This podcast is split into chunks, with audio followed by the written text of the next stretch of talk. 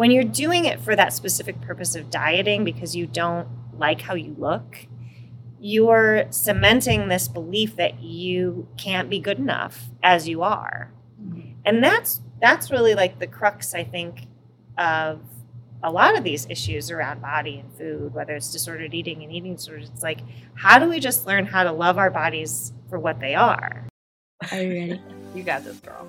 Love Girls, the podcast, is all about storytelling and empowerment. Our mission is to share a space for women and girls to talk about the stuff that matters to them most. Love speaks to the support we give each other as we search for our own path to success. L, we can lead the way. O, overcome barriers. V, value each other. E, and empower each other. That's love. because every girl has a story. And our stories matter.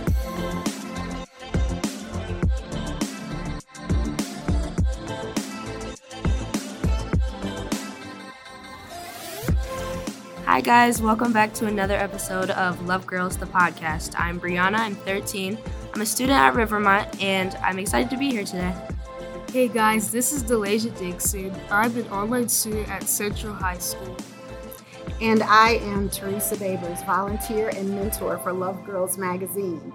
And today we're having a conversation about our relationship with food and dieting and body image. And we are so glad to have here with us today Miss Stephanie Burrow from Amy's Gift. And I just want to add in there that Amy's Gift is really a friend to the magazine, or should I say, a gift to the magazine um, because every year uh, they find some room in their budget to support us, and it has really meant a lot. And so we're excited to be able to be talking in person today. I think about a topic that a lot of women can relate to.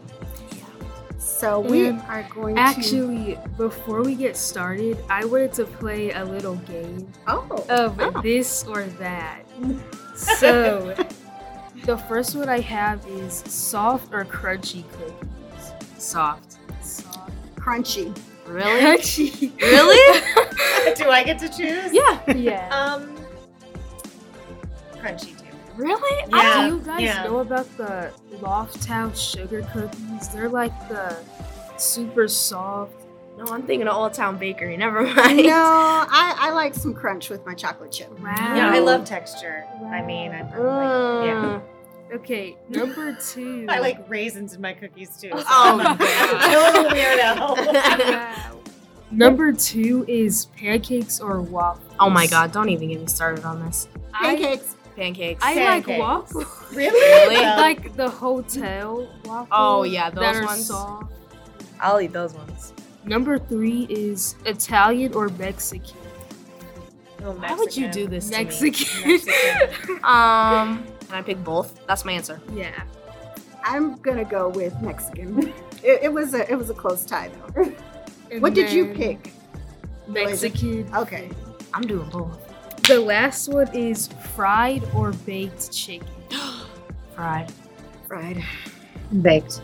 Ah! I know, don't. I don't eat meat, so my opinion is irrelevant. okay. So the first question we wanted to ask you was like talk about just what Amy's gift project is and how it kind of started off. So Amy's gift was started back in 2006. Amy Helpenstell herself was um, a woman who grew up in the Quad Cities. She went to school at Rocky. She went to college at Augustana, and she had an eating disorder when she was in high school, and it continued with her throughout her life. So that by the time she was in her 30s, she was having complications, knew she might pass away, and she was this incredible humanitarian. Like I've never met anybody who didn't know Amy that didn't love her. And she, before she passed, she said, I really want to have this foundation. Her family owns 80 Husing, which is like a PepsiCo uh, distributor based out of Rock Island. And so they helped set up this fund. and they've given over $6 million to the community since it started. That's crazy. Yeah, some of that money needed to go towards helping people who had eating disorders in the Quad Cities because it was such a difficult thing for them to find treatment for and find resources for. And that's why the foundation approached the Robert Young Center, and then the Robert Young Center kind of set up this consortium, which is what Amy's Gift is. We're the Quad Cities Eating Disorders Consortium, and we're responsible for helping you know providers in the Quad Cities gain training. So we bring uh, trainings to providers, we bring outreach programs to educators, we have a website that has all the people who treat eating disorders in the Quad Cities and the surrounding areas on it. We have a support group that meets weekly. So we focus on helping kind of assess and treat and support people with eating disorders in the Quad Cities. Oh, that's amazing. So- I love that. How did you personally like get involved in Amy's project? So I got involved with Amy's Gift because when I came home from college, I was doing theater work and then I got asked to do some theater work with a group called Authentic Voices that was for um, girls in the Rock Island School District, and it was set up by Betsy Zamuda Swanson, who was an eating disorders therapist, is still one of the most experienced in the area. When she met me, she said, There's this project coordinator job. And so I actually started doing that. And so I had had a previous experience with an eating disorder as well. So it was something that um, I knew was important. Yeah, that's awesome.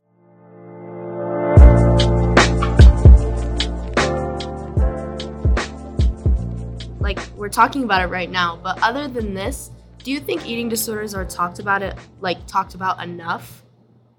You know, I just don't think there's a really good understanding of of what they are and how to treat them. And I don't. I mean, I think maybe there's been some stigma that has is starting to like be removed from talking about mental health because people have experienced it so much more because of the pandemic. Yeah. And I think that's a good thing that people are just being more transparent. But I, I still think eating disorders is its own kind of area where people don't always know how to talk about it. They don't always know Yeah. how to heal and how to reach out to somebody who they know might be suffering. And so, I mean, that's why it's important for me to be here today to just say, yeah, when it exists and there are people who experience it and there are ways to get support and you're not And alone. It just like I've never experienced or dealt with an eating disorder, but I just know like it can be so uncomfortable to talk about something that's not super like quote unquote normal because I mean it happens every day to people. So just talking about it can feel so uncomfortable, especially to people that don't understand it. Like when my mm-hmm. friend was telling me she had one,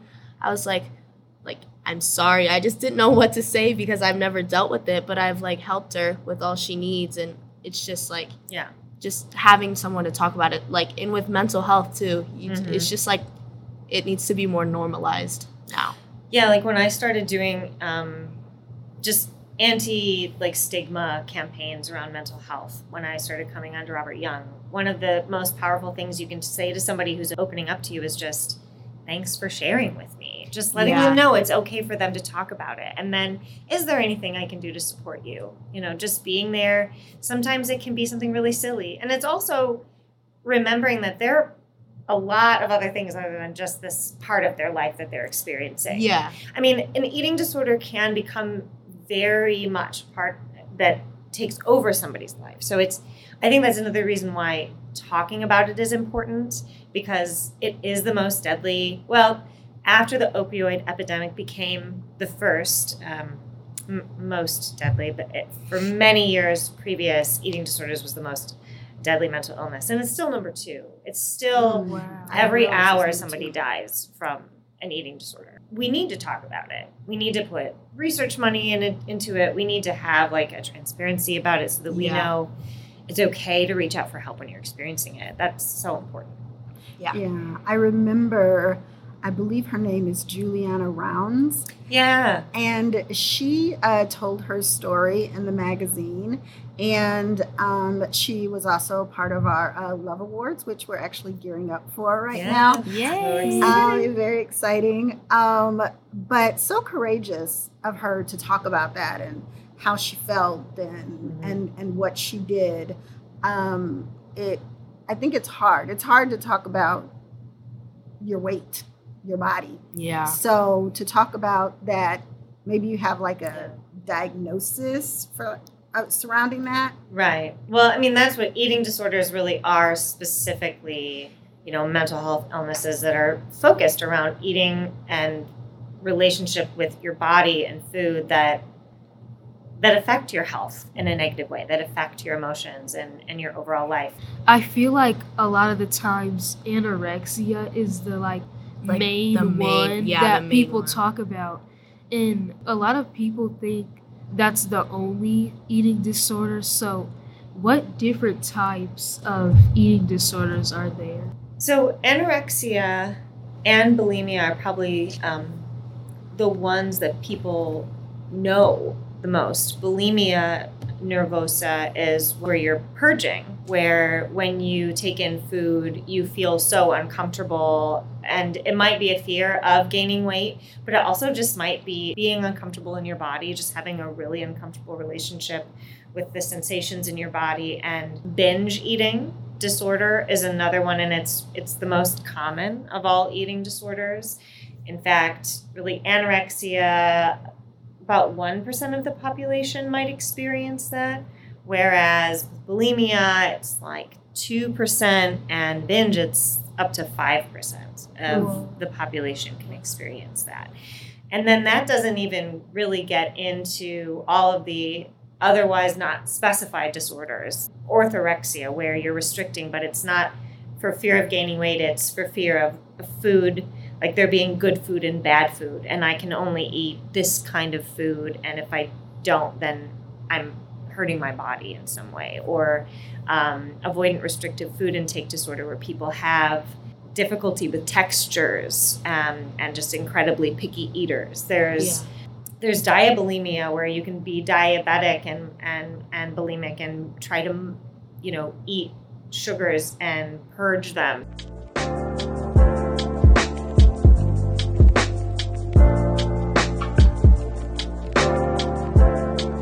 What are the most dangerous effects of like eating disorders? Yes, and I know we're talking about a lot of really heavy stuff, but it's important to know Yeah. what I mean because that's the thing is like somebody might be taking I don't know, taking certain measures to restrict what they're eating or they might or they might be purging and just kind of normalizing it. I've ran in, I've ran into people in my profession where it's like, well, you know, I just it was like a thing we did. You just like you threw up if you didn't want to gain weight and you ate a lot. You, it was just like there were ways in which people normalized behaviors that we knew were harmful. Well, at the end of the day, you know, obviously, if you're restricting food and you're not giving yourself the nutrition that you need, your whole system suffers. Like, there's no, Yeah. nobody wins in that scenario, unfortunately. And that's really one of the, that's why it's the most um, fatal of all mental health issues. And it's important to know with anorexia, somebody in a larger body can have it too. There's still atypical anorexia. It's really one of those things where there's also an electrolyte imbalance that happens that messes with um, your your heart, your endocrine system. It can mess with your kidneys. I mean, many different uh, systems in your body and organs in your body suffer, and it doesn't always have to lead, like we said, to potential fatality. But you can still have long-standing health issues and metabolic issues because of that, and that's why the sooner you know that's happening, the sooner you want to reach out and get support because mm-hmm. th- then the sooner you can heal because bodies do heal but it like the longer something goes on the more those imbalances can really wear down your system mm-hmm. and put you in a really precarious place I've heard about like when you have bulimia, your teeth can yeah get bad. But how does that happen? well with the acid of the contents of your stomach are coming up and so partially digested foods and enzymes and acids are coming up so it actually also um, hurts the esophagus where the food's coming up so you can you can really hurt that tissue and and it can lead to scarring I, like you said, I think those are the ones that a lot of people think about. But I see a lot of unhealthy eating among young women, and it doesn't really fit into that category of like bulimia or anorexia. Right. And I think it kind of gets excused away.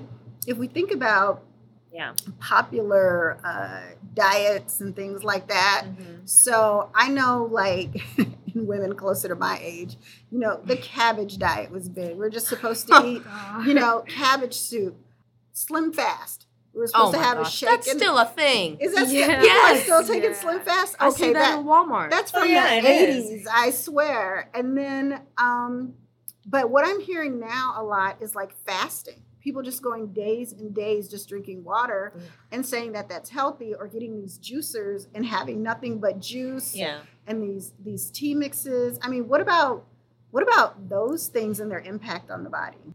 I worked as a colon hydrotherapist. So do you guys know what that is? Your colons like help you. so your colon is what is your large intestine. Mhm. A colon hydrotherapist it usually works with people who have impacted colons, who Mhm. cannot eliminate waste or who have detoxification Oh. issues. They they can't poop. Yeah, yeah.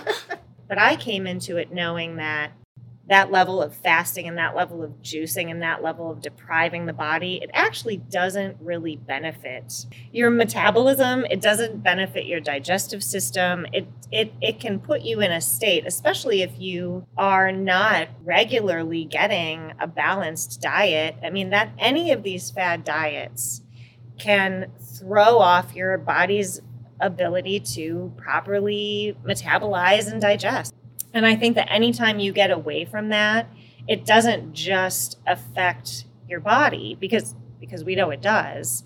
Um, diets are what ninety nine percent failure rate, and the Mhm. way that I mean, when you do those levels of fasts, um, you're actually teaching your body to store fat because it's like, oh wait, if I don't have food around me, how am I going to survive? Well, then once you start eating food again, your body's like, I have to store all the fat because what if she's going to starve again? You know, like Yeah. that's what you tell your body. When you're doing it for that specific purpose of dieting because you don't like how you look, you're cementing this belief that you can't be good enough as you are. Mm-hmm. And that's that's really like the crux I think of a lot of these issues around body and food, whether it's disordered eating and eating disorders. It's like how do we just learn how to love our bodies for what they are?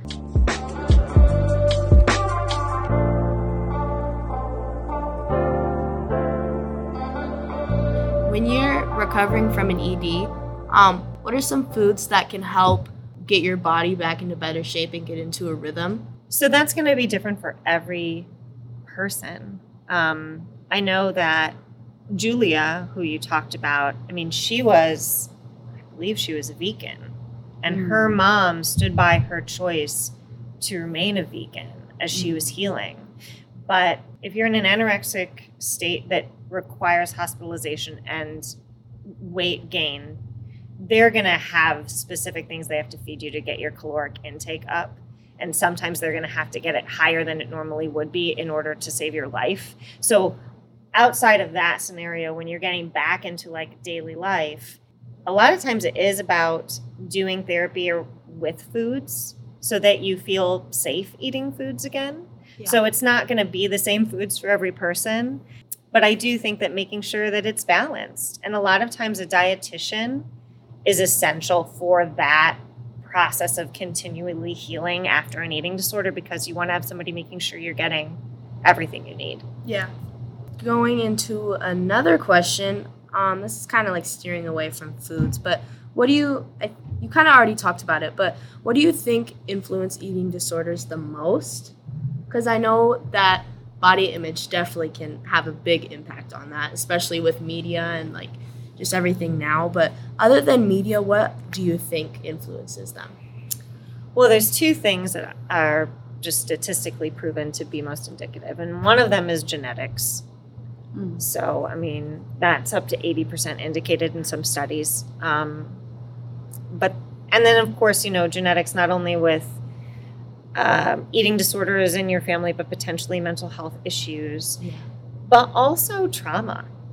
Uh, trauma tends, I mean, eating disorders can happen a lot more around people who've had traumatic childhoods, who've had traumatic experiences, because once again, an eating disorder is that desire to control or seek comfort and try to Yeah. get your environment to be something that you feel safe in.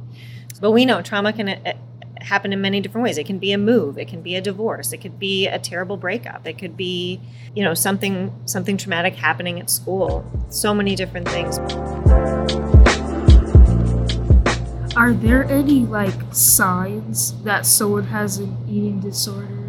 Yes. So with anorexia, obviously, you want to be paying attention to somebody who's skipping meals, somebody who, and, and they're sitting with you possibly, but they're refusing to eat. With with anorexia too, you can see if they're more stressed out. You can see that they're suffering. Like a lot of times when you can see somebody, if they're losing weight and it's affecting their mental state, and they're losing it drastically, um, that's obviously you know a potential sign with bulimia, if people leave right after a meal, if they have to go to the bathroom right after a meal or during a meal, there's actually like a, from putting your hand down your mouth, you can have a scar on, on the hand that you Oh, I do. So you'll have, there'll be like, there'll Is be a, from like your teeth? It's from your teeth and also from the acid of the vomit that comes out. It can, it can affect the, yeah, the hand Wow. um, that you can see that. And really, just a lot of times, just like not being comfortable eating in groups, not being comfortable eating at all. Um, and just really, you can notice like more negative attitudes, more constricted viewpoints around food. You can really kind of tell. And like I can, I know that I've gone through those and have gone through my own periods, and um, of just kind of being aware of that in my own life. Are women more prone to having EDs? Cause, Yeah. Cause like now, like I said earlier, especially in media and how girls are wanting to be because of all these stars and like social media influencers, it just seems like women like are more prone to because like obviously men have their insecurities, but it's like it's worse with women now. What I do know is that more men statistically have eating disorders than had in the past. So it's like one in five people with eating disorders are male. But I've been looking at materials since I came on like over a decade ago. And I know that the platforms have changed and they've actually become more pervasive and toxic. Yeah. And even though there's like this level of awareness, and there's definitely, I think, an intelligence around it that in your age group was is I just don't think was there when I was growing up, and I don't know if you know Teresa can speak to it. It's like I do think that there was it was more accepted to just to need to be in a smaller body. Mhm. Um, I mean, that's definitely been something that's just been the way that it's been. Yep, that's that's true. You definitely have more role models for people living in bigger bodies, Yeah. and um, people being more uh, comfortable with that, or at least outwardly saying that they're more comfortable with that. Right. That's the thing So- is like there's a lot of good people saying the things, but like when it comes to us living our everyday lives and like feeling really supported, I don't know how much true how true that is. But I just know that like that pressure that women have felt to conform to a certain ideal in terms of beauty has always been there and and I I mean it's still there. Yeah, there is a local person.